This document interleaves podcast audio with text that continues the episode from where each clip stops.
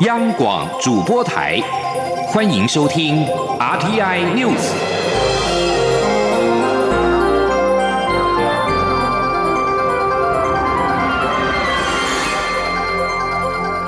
各位好，欢迎收听这节央广主播台提供给您的 RTI News，我是陈子华。美国驻联合国大使克拉福特将在一月十三号到十五号访问台湾。蔡英文总统在今天推文对克拉福特在下个礼拜访台表达了期待跟欢迎之意。他指出，此行代表台美合作伙伴关系中的重要里程碑，也显示台湾 can help，台湾也可以帮助国际社会。克拉福特预定在十三号到十五号访台，将是一九七九年美国和中华民国断交以来首位访台的现任美国驻联合国大使。除了安排和蔡总统以及外交部长吴钊燮会面之外，克拉福特并将在外交以及国际事务学院发表演说，交流台湾的国际参与以及联合国的事务。中央流行疫情指挥中心在今天公布了国内新增三例境外移入 COVID-19 的确定病例，分别是印尼按八二七以及菲律宾按八二八、八二九入境。指挥中心统计。截止到目前，国内累计八百二十八例的确诊，分别为七百三十三例境外引入，五十六例本土病例，三十六例多目舰队，两例航空器感染，以及一例不明。另外一例，也就是按五三零移除为空号。确诊个案当中有七人死亡，七百二十人解除隔离，一百零一人住院隔离中。另外，为了疏解春节的返国潮。中央流行疫情指挥中心也释出了一千五百间集中检疫所供民众返台检疫使用。指挥中心表示，截止到今天中午十二点，共有六百八十五人完成了订房，大约百分之四十六被订走。目前并没有爆量的情况。指挥中心也会随时滚动的检讨，是需要再释出更多的房间。记者刘品希的报道。因应春节返乡人潮，疫情指挥中心首波试出一千五百间集中检疫所供返台民众使用。民众必须到入境检疫系统网页申请，完成预约缴费，便可取得订房代码。疫情指挥中心医疗应变组副组长王必胜九号下午在疫情记者会中表示，其中检疫所自八号晚间八点开放预约，截至九号中午十二点，共有六百八十五人完成订房程序，订房率为百分之四十六，预订过程都非常顺畅，并没有特殊情况，也没有所谓爆量的情形发生。他说。我想，呃，我们自己内部在开放之前的预测，大概就是现在这个样子，并没有会有这个所谓爆量的这个状况，哈。那当然，因为今天才还没有到，还满一天都还没有嘛，哈。那呃，我们会陆续追踪这个状况。那另外就是说，如果说是什么原因的话，因为我我想这个还是等到我们呃时间再长一点，哈，他预约的状况我们比较确定以后，再来看看哈。王必胜指出，目前订房的几乎都是国人，但也有一些外国人，包括国人的配偶或是未成年子女都可入住。指挥中心先开放一千五百间房间，如果届时订完，会再试出更多房间。只要供应无余，会尽量试出集中检疫所供民众入住。对于有台商抱怨集中检疫所内部简陋，如同监狱，王必胜表示，各地的集中检疫所有各种风格，但比起外观，防疫团队更重视的是集中检疫的原则。央广记者刘聘熙在台北的采访报道：台铁在昨天晚上发现了台东池上到富里间的钢轨出现了零点八公分的裂缝，在经过了紧急的处置之后，已经在今天凌晨完成了抽换。台铁初步研判。钢轨断裂的原因和气温过低有关，而无独有偶的是，花莲和平到汉本间的钢轨也在今天上午出现了类似的情况。目前台铁已经紧急加固，预计在夜里抽换。目前的行车正常，但是原因还有待进一步的调查跟分析。记者吴立军的报道。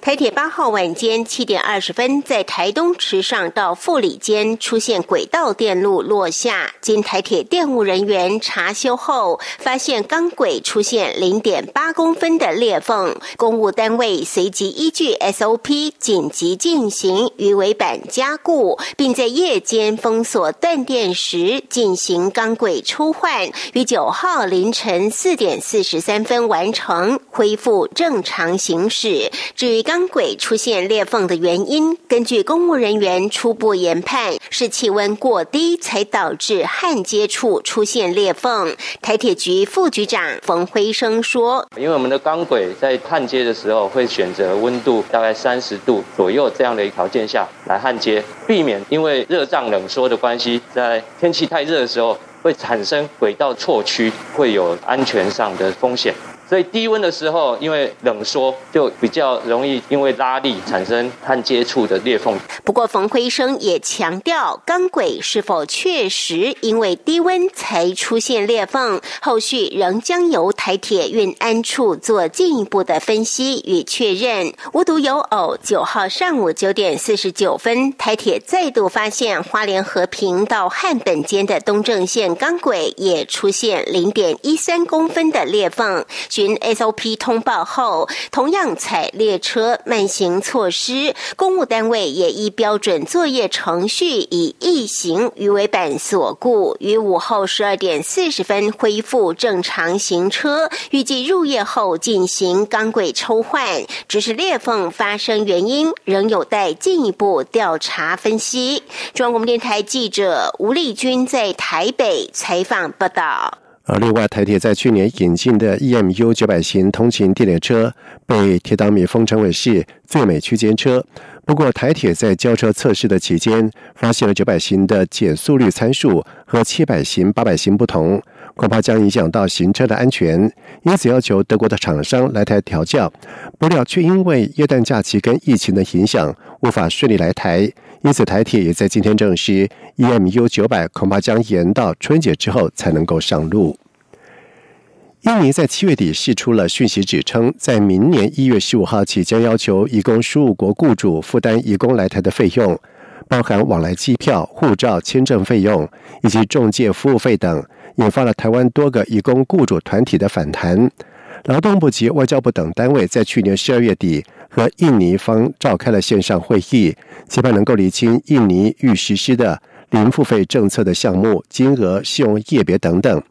印尼政府要求台湾移工雇主支付的十一项的项目，包括往返机票、工作签证、劳动契约验证等等。但是在第一次的会议当中，并未能将项目全部的理清。双边已约定在两个礼拜之后再召开会议。劳动部次长王安邦在今天表示，目前已经收到了外管的通知，初步规划十四号再召开第二次的会议，但是还必须等到正式的电报通知。在外电消息方面，伊朗最高领袖哈米尼在八号宣布禁止进口美国和英国制造的 COVID-19 武汉肺炎疫苗。哈米尼说，英美完全不值得信赖。哈米尼在推特上说，美国和英国意图污染其他国家，并非不可能的事。伊朗目前通报的 COVID-19 确诊病例超过了一百二十万，超过五万六千人染疫丧生。伊朗指控美国借由严厉的制裁机制。破坏伊朗取得疫苗的管道。技术上来说，粮食和药品并不在美国制裁的范围内。但是，国际银行为了避免误触规定，通常选择拒绝和伊朗的交易。